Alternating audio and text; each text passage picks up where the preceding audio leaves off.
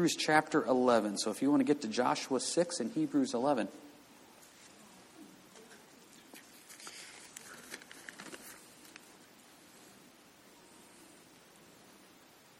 Once again, I appreciated the guys that uh, covered Joshua while we were uh, in Mexico there for a few weeks, and it was neat to hear uh, Jason teach, Renee teach, Jonathan teach, and love hearing different perspectives on things, and love hearing the different guys get up there to teach.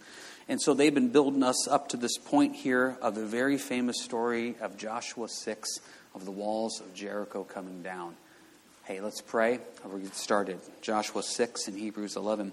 Lord, you wrote it, you teach it, we listen. Let your spirit lead, guide, and direct. And Lord, not only hear it, but to take it, apply it, to live it, and all that we say and do. Thank you for the time to be here tonight, Lord. In your name, amen. All righty. Key thing you need to know about the walls coming down in Jericho it's, it's about faith. And that's why I wanted you to go to that Hebrews chapter 11. Hebrews 11 is the great chapter on faith. And Hebrews tells us the story, if you will, of what happened in Jericho. Take a look at Hebrews 11, verse 30. By faith, the walls of Jericho fell down after they were encircled for seven days. Right there's your answer. By faith, they fell down. That's, that's our focus tonight. Keep that word in the back of your mind. The key point of everything is going to be faith. Faith when it doesn't make sense, faith when you don't know the outcome. It's all about faith. Faith is a struggle for us. It really is. That's why, if you look in Luke 17, the disciples told Jesus, increase our faith. That's why in Mark, in Mark chapter 9, when the father had his child dying, he said to the Lord, Help my unbelief. It's a struggle for us. The thing about faith is we, we got it down mentally. We know it, we believe it, we understand it. But when we have to come and actually apply it to life, it becomes really difficult. I would assume most of us here tonight probably would all agree in a literal six day creation. We believe that Jesus died on the cross for our sins, that he rose again. We believe these huge things. God created the heavens and the earth out of nothing. He can raise the dead. We believe in the eternity of heaven, the eternity of hell. But yet we're worried about something at work tomorrow. We got the macro faith, big picture faith, but it's the micro faith the day in, day out that we really struggle with. And I remember I had a Sunday school teacher 30 years ago teach me this. If you can believe Genesis 1 1, in the beginning God created the heavens and the earth, she goes, then you can believe anything else. If we can believe God created something out of nothing, there's absolutely nothing you are facing right now that is bigger than creating something out of nothing. There's nothing bigger than a man dying and rising from the dead for our sins. There's nothing bigger than that. So we know that. We got the macro. Now it's time to get the micro. Why is faith so important? Stay in Hebrews 11. Jump back to the beginning of Hebrews 11. The definition of faith according to the Bible is Hebrews 11 1. Faith is the substance of things hoped for, the evidence of things not seen. Please understand the simplicity of that. You don't see it. It's faith. If you could see it, it's not faith. I mean, that, that's really what it comes down to. Is it's faith because I don't see it, and even though I don't see it, I still believe it. And to back this up, look at the example God gives us in verse 3 of Hebrews 11. By faith, we understand that the worlds were framed by the word of God, so the things which are seen were not made of things which are visible. That's the greatest example that the Bible gives us is creation. Which it should not surprise us then when you read in Peter that one of the signs of end times is that men willfully forget creation. Because therefore, the enemy is attacking this idea of creation. Because if we're not created, then we have no accountability to God. But if we are created by God, then there's an accountability. So you see creation being attacked. It's very interesting in Hebrews 11:3 that his first defense of faith is creation. But jump ahead a little bit more to the verse 6. But without faith it is impossible to please him. For he who comes to God must believe that he is, that he is a rewarder of those who diligently seek him. It pleases God when you have faith. This is something Lord's been working on me here for a while is if it makes God happy, shouldn't I invest more time and energy into that? And it really hit me when I started thinking about that passage about where heaven rejoices over somebody getting saved. And I started thinking, I want heaven to rejoice. Heaven does not rejoice over when necessarily I do something or the church does something. And it's really easy, it's really easy as a church to get focused on a church. And, and we really try to stress out here it is not about harvest fellowship, it's about souls getting saved in Jesus Christ being glorified. That's all that matters. And we want heaven to rejoice. So, therefore, if heaven rejoices when people get saved, shouldn't that be our primary thing in life? As every person I run into, you're either saved or you're not. And as I'm talking to you, I'm just praying and just, Lord, open a door that the gospel can be presented. And if they want to listen, we present it. And if the Lord leads, we present it, and I hope they want to receive it. But I see in verse 6, God is pleased when I have faith. He likes it when I trust Him. He likes it. You know, when we drove uh, out to Mexico, it was, first day was, was a whole lot of fun. Uh, we drove to, uh, just wanted to get a few hours under our belt, so we took off late Thursday and we got to Terre Haute, Indiana, just on the other side of Indianapolis. And we decided we were going to try to save some money, so we slept in a uh, Walmart parking lot. And um, that was fun for about an hour. And uh, then at 2 o'clock in the morning, it's like, what are we doing? It got down to 31 that night. And it's like, this is really cold. It's really cold. Next day wasn't, wasn't bad at all. I mean, because basically Indiana's like Ohio. Illinois is like Indiana, which is like Ohio. Finally, when you get to Missouri, it's like, oh, things look a little different. So we got to Oklahoma day two. I got uh, up and got ready to go Oklahoma. It's like, I don't want to go. I'll stay in Oklahoma. And then as we drove through Oklahoma, we got to New Mexico, and it's like, oh, should have remembered from seventh grade geography, there's mountains out here.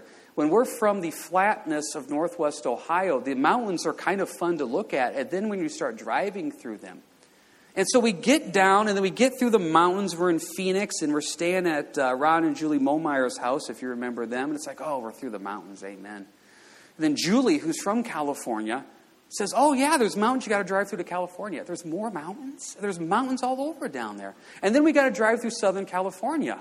Who wants to drive through San Diego? Who wants to do that? So we finally get to Mexico, and we're in Mexico, and we got two weeks in Mexico. It's like, oh, Lord, we're here. Amen. The next day I get up, and you know what I start thinking about? I got to drive home. I got to drive back through Southern California, back through the mountains, back through the desert, back through the mountains again, then through New Mexico, and then through Texas, then finally get back to Missouri. And I just started thinking about that. And what happened was there was just this, oh, Lord, we can't. This is another five days, the kids. And I spent a lot of time studying the generation that complained because they saw all the mighty works that God did the Red Sea, the manna, the quail, the rock that brought forth water, their shoes did not wear. I mean, you know the whole list. And God at the end basically looks at them and says, I'm paraphrasing, I'm fed up with you. I have proven myself to you again and again and again, and it's still not good enough for you guys. And I thought, Lord, that's me. You have proven yourself to me again and again and again, and I'm still walking in fear, worry, and anxiety instead of faith. And so a lot of times you guys have come up to me and you've said, Hey, how was Mexico or whatever? And I try to say the same answer. God taught us a lot and we're still chewing through it. And that's the honest answer. He taught us a lot. And I realized the first day that we got down to Mexico, the reason we were at Mexico was not to do anything for the Mexican people. God's already got people down there. It was for us to teach us. So I sat there for a day saying, Lord, I drove 2,200 miles to learn a lesson I couldn't learn in Northwest Ohio. It's like, yeah. So I went to Dawn and apologized to her. She didn't talk to me for two weeks. But the point is, we learned a lot. And, and I mean that. And, and so, therefore, it was one of those things of, Lord, you have proven yourself again and again. And I want, I want you to hear this. Look at verse 6. Without faith, it is impossible to please him, for he who comes to God must believe that he is, and that he is a rewarder of those who diligently seek him. And I'm only speaking for myself. I have learned that when God has proven his faithfulness again and again, and I come back now in fear, worry, and doubt, I'm wrong. Because God does not have to keep proving himself to me again and again. God is good, God is faithful. And what we see here with Jericho now, going back, please, to Joshua 6, the reason their first major campaign militarily is for these walls to come down, is to teach Israel that through this military conquest, it is all God and not you. And he will remind them again and again I took down the walls of Jericho. You can trust me. They will remind them, as Jonathan taught on, got you through the Jordan River during flood stage. We'll remind them, I got you through the Red Sea. I gave you food. I gave you water. God's faithfulness constantly reminds them. And so, therefore, when they doubt, He's loving. He reminds them. But there's also a part of him that says, Come on, guys, by you doubting this, you're not walking in faith. And that's disobedience. So I just want to remind you when you have learned a lesson from the Lord in faith, keep that lesson and remember that. So that way, when you go through things again, you don't jump back to this, oh, what about this? Wait a second, hasn't God proven his faithfulness to you? Okay, then he has. Then let's keep moving forward. Remember, faith, you do it when it doesn't make sense. Faith is you do it when you don't know the outcome. If you're, if you're waiting for it to make sense, and if you're waiting to know the outcome, then you're not walking in faith. The whole point of faith is you don't know. And that's why we have to do it. So I got two examples of this. Eventually we'll get to Joshua 6. Can you go with me to 2 Kings 13? It's a really strange passage, but it's a great passage about faith. 2 Kings 13. I don't want to run out of time, so as we're going to 2 Kings 13, I'm going to give you the other example, and you can look it up later. It's in Acts chapter 8. Acts chapter 8, it's the story of Philip. Philip has this great ministry going on, and I believe it's in Antioch. And as he has this great ministry going in Antioch, God calls him out of it, and the Bible makes it clear, sends him to the desert. Doesn't make any sense. You guys are going to 2 Kings 13. Then he's in the desert, he calls them to go overtake the chariot. And you know where the story goes. He talks to the Ethiopian eunuch. That's faith for the Lord to pull you out of this fruitful place and then say, I'm sending you to the desert, trust me. Okay, now I'm in the desert. What do you want me to do? Hey, you see that chariot over there? Go talk to that guy. It's a great example of faith, of just trusting when it doesn't make sense and when you don't know the outcome. Okay, take a look here at 2 Kings 13, verse 14. Elisha had become sick with the illness of which he would die. I don't want to get into this teaching point right now. It's not the main point of the lesson, but please remember that verse Anytime you run into somebody who wants to push some type of positive confession, sometimes you get an illness which brings forth your death. It is a biblical concept. We are going to die. God heals, God's miraculous. Let's never forget that. But there's also times where God's plan is to say, I'm going to use this illness for a reason. You see that with Elisha. Elisha, who could raise the dead, got sick with an illness which brought forth his death. Then Joash, the king of Israel, came down to him and wept over his face and said, Oh, my father, my father, the chariots of Israel and the horsemen. So here Elisha's on his deathbed. Verse 15. Elisha said to him, Take a bow and some arrows. So he took himself a bow and some arrows. Then he said to the king of Israel, Put your hand on the bow. So he put his hand on it, and Elisha put his hands on the king's hands. He said, Open the east window. And he opened it. Then Elisha said, Shoot. And he shot. And he said, The arrow of the Lord's deliverance, and the arrow of deliverance from Syria for you must strike the Syrians at Aphek till you have destroyed them. And he said, Take the arrows. So he took them. And he said to the king of Israel, Strike the ground. So he struck three times and stopped. And the man of God was angry with him and said, You should have struck five or six times, and you have struck Syria till you have destroyed it. But now you will strike Syria only three times. Now, if you read that at face value, you kind of feel bad for King Joash. It wasn't made clear to him. How is he supposed to know the symbolism of striking the ground is striking Syria? And, you know, strike the ground. Oh, oh, okay. Mm, smack, smack, smack. Then Elisha gets angry at him. Why didn't you do it more? Five or six times you could have defeated Syria, but instead you can't now. If I was King Joash, I would have walked away saying, This is a little unfair. You didn't fully explain what I'm supposed to be doing. You didn't tell me the ground is symbolism of Syria and the arrow, arrows are us striking it and all this other type of stuff. What are we supposed to take out of this? We're supposed to take out a couple lessons. Number one, it's part of our responsibility to learn to listen and to see where the Lord's moving and then be responsive to that. How is he supposed to know?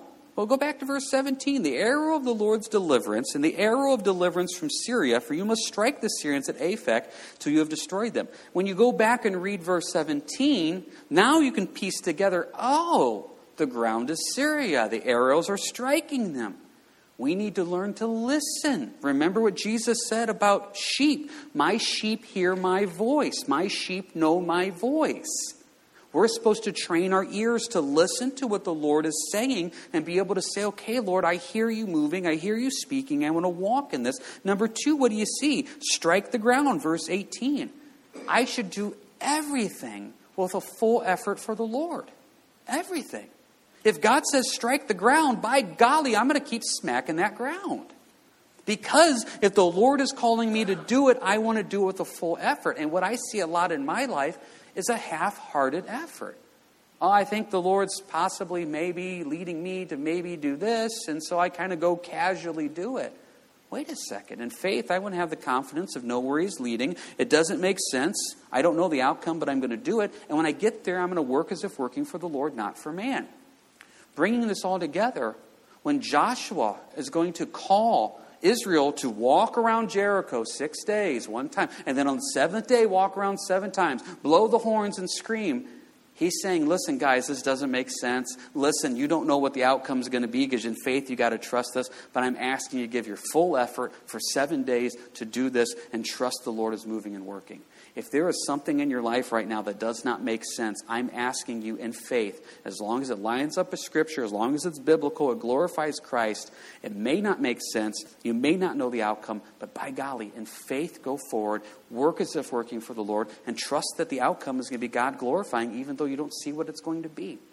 So that is our introduction to get us finally now back to Joshua chapter 6, please. Joshua 6. Any quick questions, comments here about anything about the idea of faith and understanding the faith concept of these walls coming down and what we're going to be dealing with here before we move on? We good? Alrighty, John. No, they were supposed to um, keep their mouth shut. You shall not, uh, verse 10, you shall not shout or make any noise with your voice, nor shall a word proceed out of your mouth until the day I say to you, shout, then you shall shout. I know. Um, because there's always that one guy that says, Can you believe we're not supposed to talk? Yeah, I know. Keep your mouth shut. You're not supposed to talk. I know. I don't know why we're not supposed to talk. I, there's always that guy. So, yeah, it's kind of amazing. Anybody else got anything here about faith before we move on? All right, let's jump into this. Joshua 6, verse 1. Now, Jericho was securely shut up because of the children of Israel. None went out and none came in. Real quick point about this please note accountability. You're going to see some really tough verses here in the book of Joshua. And some of these tough verses are going to be God saying, destroy everything. And you're going to read about people being killed, and you're going to say, okay, this is the God of love? Yeah, this is. Please note the accountability. We've already established back in the beginning of the book of Joshua, when the spies went to Jericho, when Rahab, the prostitute, spoke to the spies, she said, We heard what God did at the Red Sea. We, our hearts are melting out of fear of your God. Joshua is, excuse me, Jericho is securely shut up. Why? Because of Israel. Jericho knows enough to be afraid of God, but they're not also submitting their lives to Him. I firmly believe it would have been different if Jericho would have opened the gates and said, Listen, God's God, we're not, we repent, we're sorry, we want to follow you. Sure, Jericho would still be standing to this day. Because you know why? When you go read the book of Jonah, Nineveh is spared because Nineveh repented. So these guys knew they chose not to accept or follow, and so therefore they will be destroyed. It's not because God is this awful God. God is fair and just. Please note at this point when Rahab mentions in Joshua 2, we heard what happened at the Red Sea. That was 40 years before. So for 40 years, they knew and they chose not to accept. That's actually a lot of grace. Please remember that. That's a lot of grace.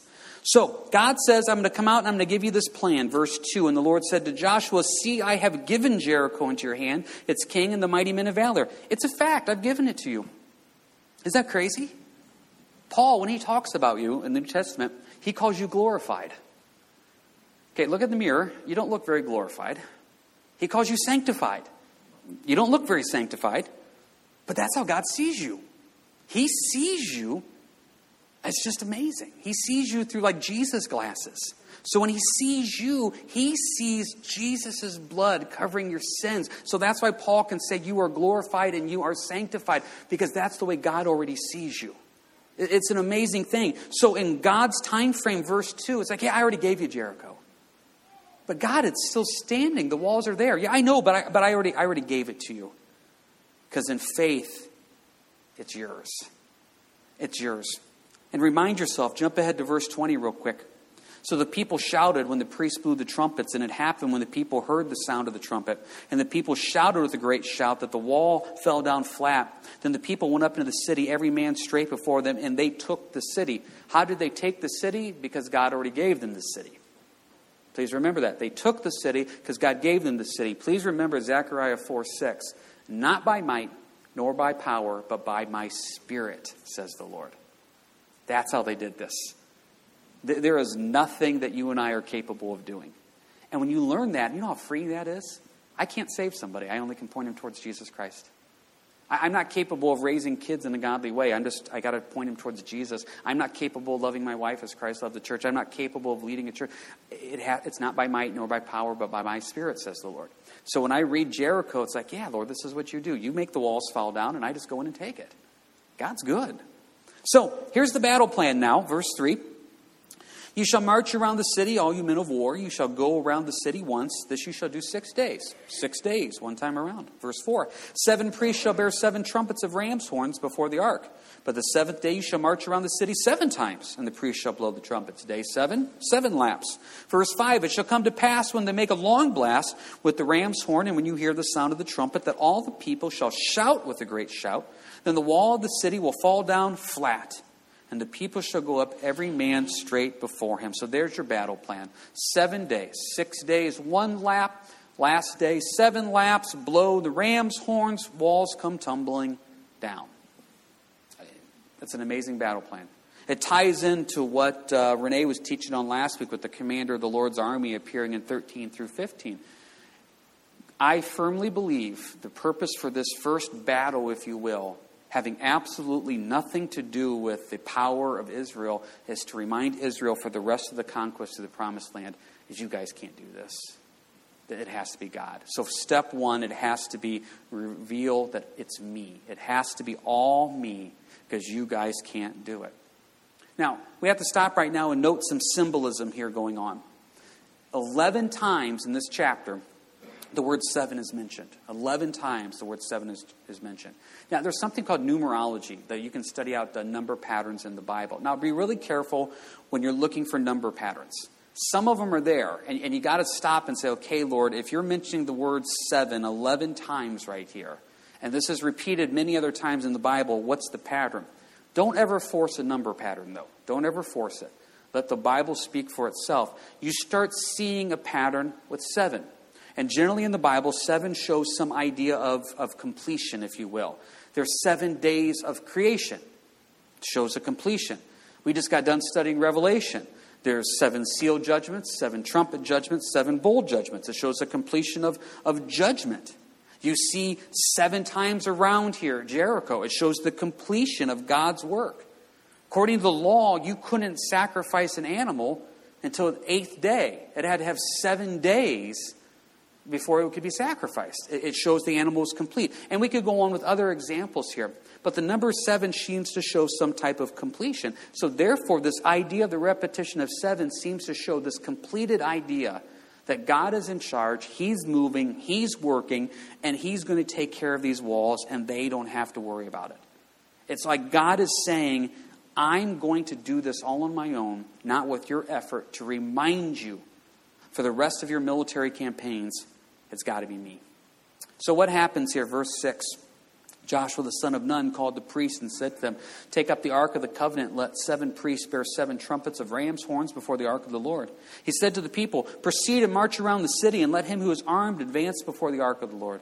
So it was when Joshua had spoken to the people that the seven priests bearing the seven trumpets of ram's horns before the Lord advanced and blew the trumpets, and the ark of the covenant, the Lord followed them. The armed men went before the priest who blew the trumpets, and the rear guard came after the ark while the priest continued blowing the trumpets. Now Joshua had commanded the people, saying, You shall not shout or make any noise with your voice, nor shall word proceed out of your mouth until the day I say to you, Shout. Then you shall shout. So he had the ark of the Lord circle the city, going around it once. Then they came into the camp and lodged in the camp. Can you imagine that? Okay, guys, get ready. And we're going to march once. Okay, now go back to camp.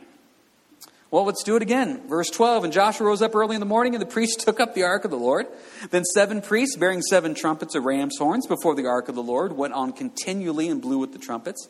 And the armed men went before them, and the rear guard came after the ark of the Lord, while the priests continued blowing the trumpets. And the second day they marched around the city once and returned to the camp. So they did six days.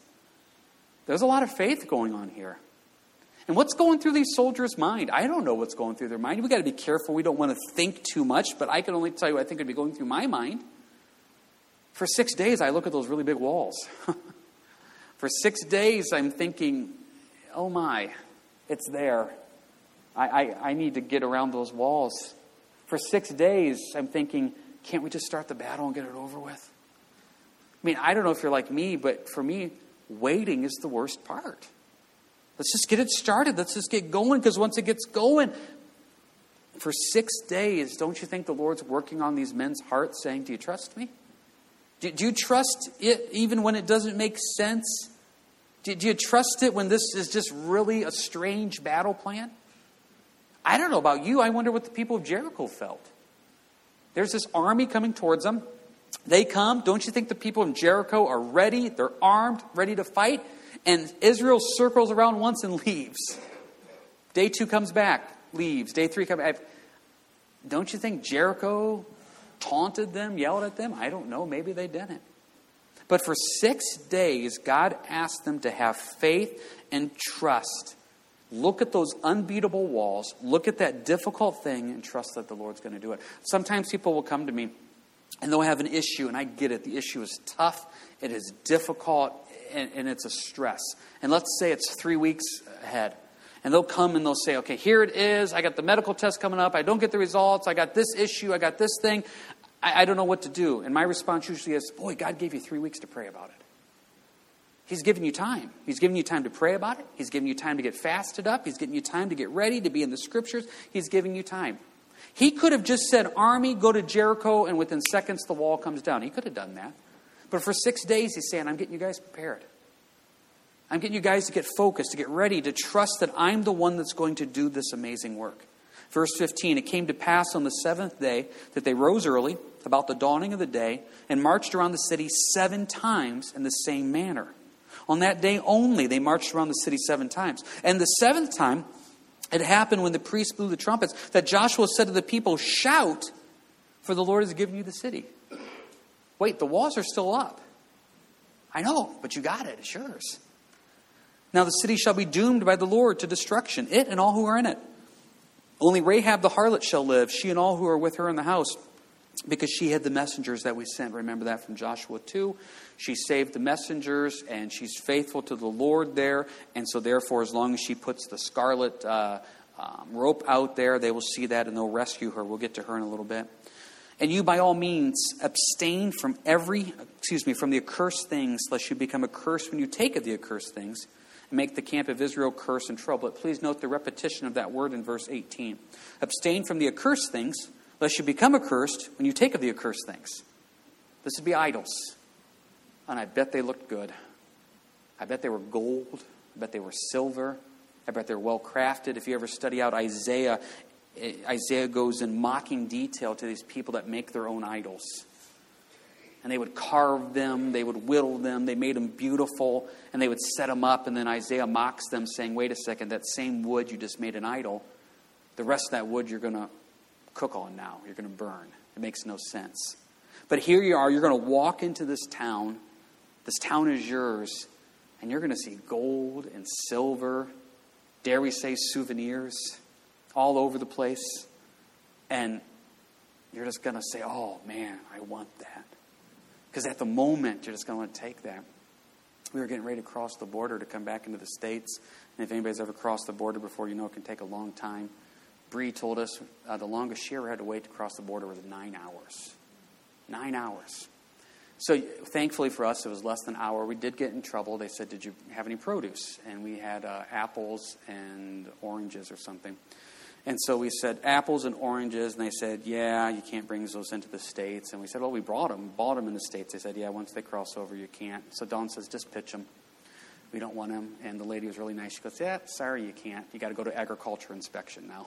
So we went over to agriculture inspection. So we hand the guy and said, said, take them. Actually, we said, eat them. They're really, really good. And we gave them the box, and they said, yeah, sorry. And you're going to have to get out. We have to search your vehicle. Um, and we said, we have five boys. We've been traveling for five days, two weeks in Mexico. And it's like, well, you got to search it.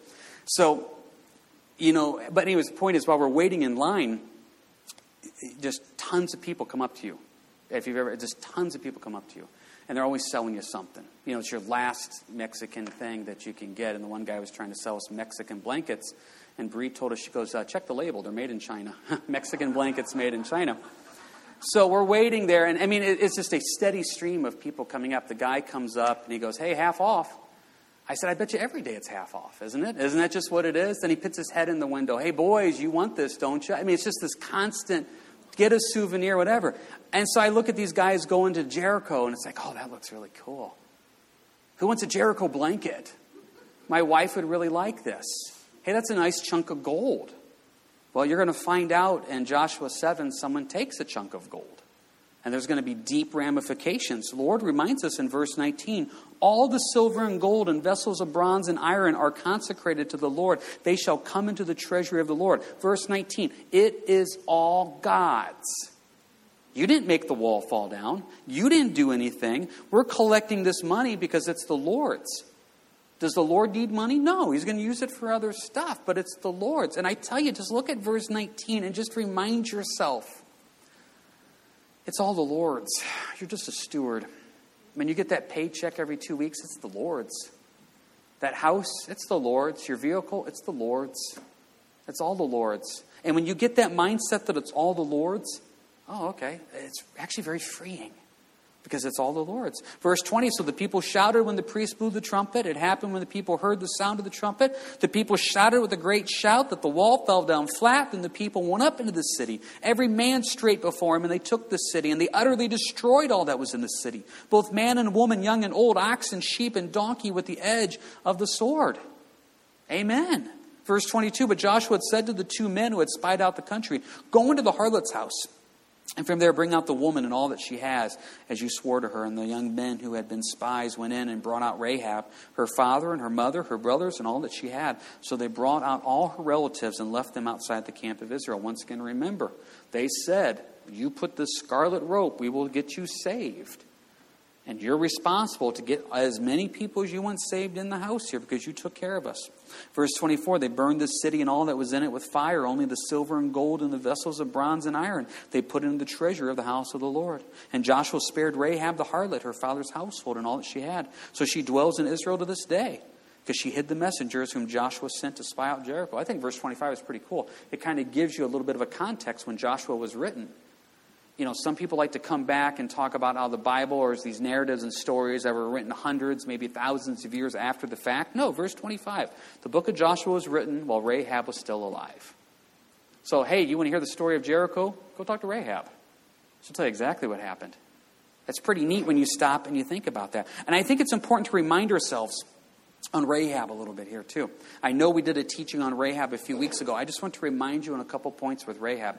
She is mentioned in Hebrews 11 as well, in the Hall of Faith, which is amazing. She was a harlot, she was a prostitute. She's mentioned in Matthew in the genealogy of Jesus because she's a picture of grace. God's grace. And, and if you follow it out, she goes and marries an Israelite by the name of Salmon, S A L M O N. So she stayed in Israel. Well, if you follow the genealogy, they had a son who was the name of Boaz from the book of Ruth. So that means Ruth's mother in law was Rahab. And you got to remember that Boaz was David, King David's great grandpa, which makes David's great great great grandma Rahab. It's just amazing that in David's genealogy, the man after God's own heart, whose son Solomon built the temple, his genealogy has a Moabite in it, Ruth, and has a Jericho prostitute in it, which is in the genealogy of Jesus. Is that not a picture of grace? And it's just neat when you put that all together and you just see the Lord and what he does. Verse 26 Then Joshua charged them at that time, saying, Cursed be the man before the Lord who rises up and builds the city Jericho. He shall lay its foundation with his firstborn, and with his youngest he shall set up its gates. So the Lord was with Joshua, and his fame spread throughout all the country. Don't forget, chapter breaks and verses were not initially in the Bible. If you were just reading this straight through, verse 27, so the Lord was with Joshua, and his fame spread throughout all the country, but the children of Israel committed a trespass regarding the accursed things. See, chapter 7 is just a continual flow. And, you know, due to time limitations, we, we can't get right into it. But I want you to let you know, chapter 7 is just this continual flow. Don't take anything. It's all the Lord's. Well, there's this one guy by the name of Achan that takes something. And there's ramifications to this that we'll have to get into next week. Okay, a couple points to finish up, though. Uh, verse 26 is kind of important. Can you go with me to 1 Kings 16? 1 Kings 16. Joshua charged them at the time, saying, Cursed be the man before the Lord who rises up and builds the city Jericho. He shall lay its foundations with his firstborn, and with his youngest he shall set up its gates. 1 Kings 16, please. Note the faithfulness of God's word. 1 Kings 16, verse 34. In his days, Hiel of Bethel built Jericho. He laid its foundation with Abiram, his firstborn, and with his youngest son, Segub, he set up its gates, according to the word of the Lord which he had spoken through Joshua the son of Nun. We don't know exactly what that means. It could mean that during the destruct, excuse me, the construction of Jericho, that these kids died, or it is not uncommon and archaeological evidence has shown us this that if you were building something, be it a business or a great tower or a town or a wall, to show your faithfulness to your God, you would sacrifice your child and put their bones in it. It was not uncommon, I believe it was the Assyrians, that when they talk about offering up your child to Moloch, that Moloch was this statue, and he had two arms out like this, and they would set the statue to just level of heat that you can't imagine, where the arms were burning red, you would take your live child and set it on there.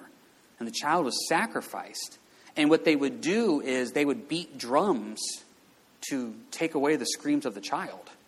And so, what would happen then is once your child is dead and has been sacrificed, you would go collect what's left over and you would go take that and go build that into your wall to basically show I'm going to let nothing get between me and my God, and I will sacrifice my kids for success in life. And guys, we're really not that far off from that today. We just don't call it Moloch, we kind of call it abortion. That we'll sacrifice kids. And so, what happens here in verse 34 is you see, and we don't know the details, it looks like he could have taken his kids and sacrificed his kids while building these gates and building these foundations. It was prophesied years early in Joshua that that's what would happen. We're a sinful group of people. Thank the Lord for his grace and mercy, and we just got to be careful. What I want to finish up with this, though, is this. It goes back to what we said at the beginning. It's about faith. And what I want to finish up with here is we're going to have a time of prayer at the end.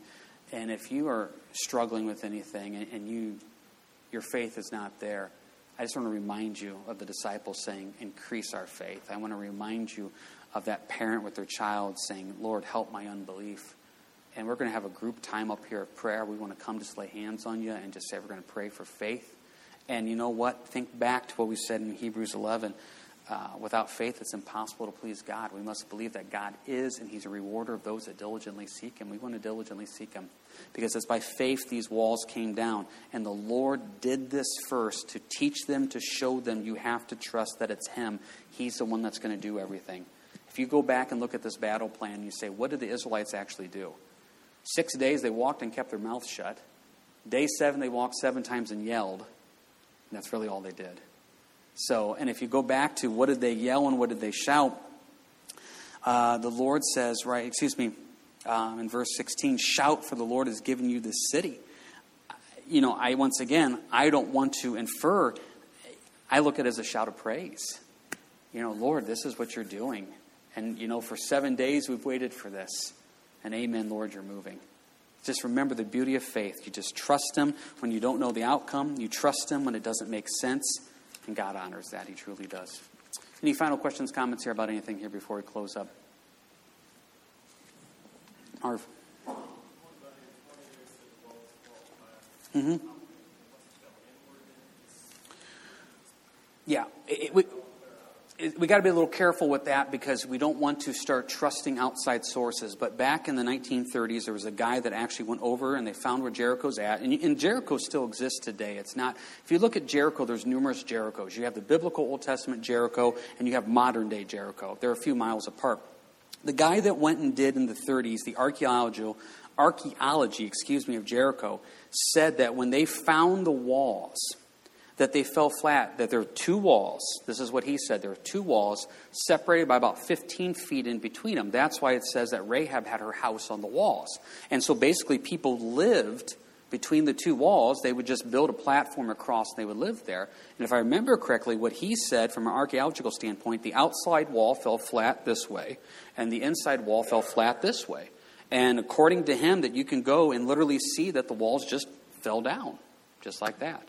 But once again, I, you know, that's, that's an outside source from a guy back in the 30s that went and did the archaeological dig. If you want to go study it out, you can. I've made a reference to this book before. There's a book called Halley's Bible Handbook. Halley's Bible Handbook. And when you read it, like if you go to like Joshua chapter 6, uh, Halley does a really good job of saying, hey, here is some archaeological evidence of this. Here's some other sources, and it, that backs up what the Bible is saying. But, but once again, I always try to remind people we don't believe this happened because some guy in the 30s discovered it. We already know it happened. It's just neat when you see that happening. So, going back to your question, he says the outside walls fell out and the inside walls fell in, and they just kind of fell over flat. Um, if I remember correctly, they were 15 foot across, is what it said. Um, trying to remember what he said. 30, 30 foot high? I think he said 30 foot high. I can't remember off the top of my head what it was. But was, I do remember it was 15 foot across. I think it was about 30 foot high, which is some decent sized walls when you stop and you think about it. Very decent sized walls. Anybody else have anything here before I close up? All right. Hey, would you guys stand with me so we can pray? Lord, the word for tonight was faith. You have proven yourself again, again, and again. Help us to walk in that faith. Help us to believe that you are God, that if we diligently seek you, that pleases you. You reward that, Lord. And we're not looking for the reward, we're just looking for the closeness with you. Whatever we're facing tonight, help us to trust that if you have parted the Red Sea, if you've created the universe, you have been faithful to get us through that, you'll be faithful to get us through what we're going through right now. Help us to walk in that faith. Help us to trust and believe that you're moving and working. And Lord, thank you for your grace and mercy with the Rahabs of this world.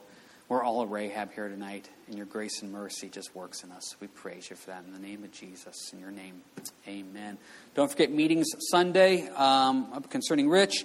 Some guys can go help in the back. Hey, if you want to pray it over, come on up. We'll get a group up here. We'll lay hands on you. We'll pray and uh, give it over to the Lord.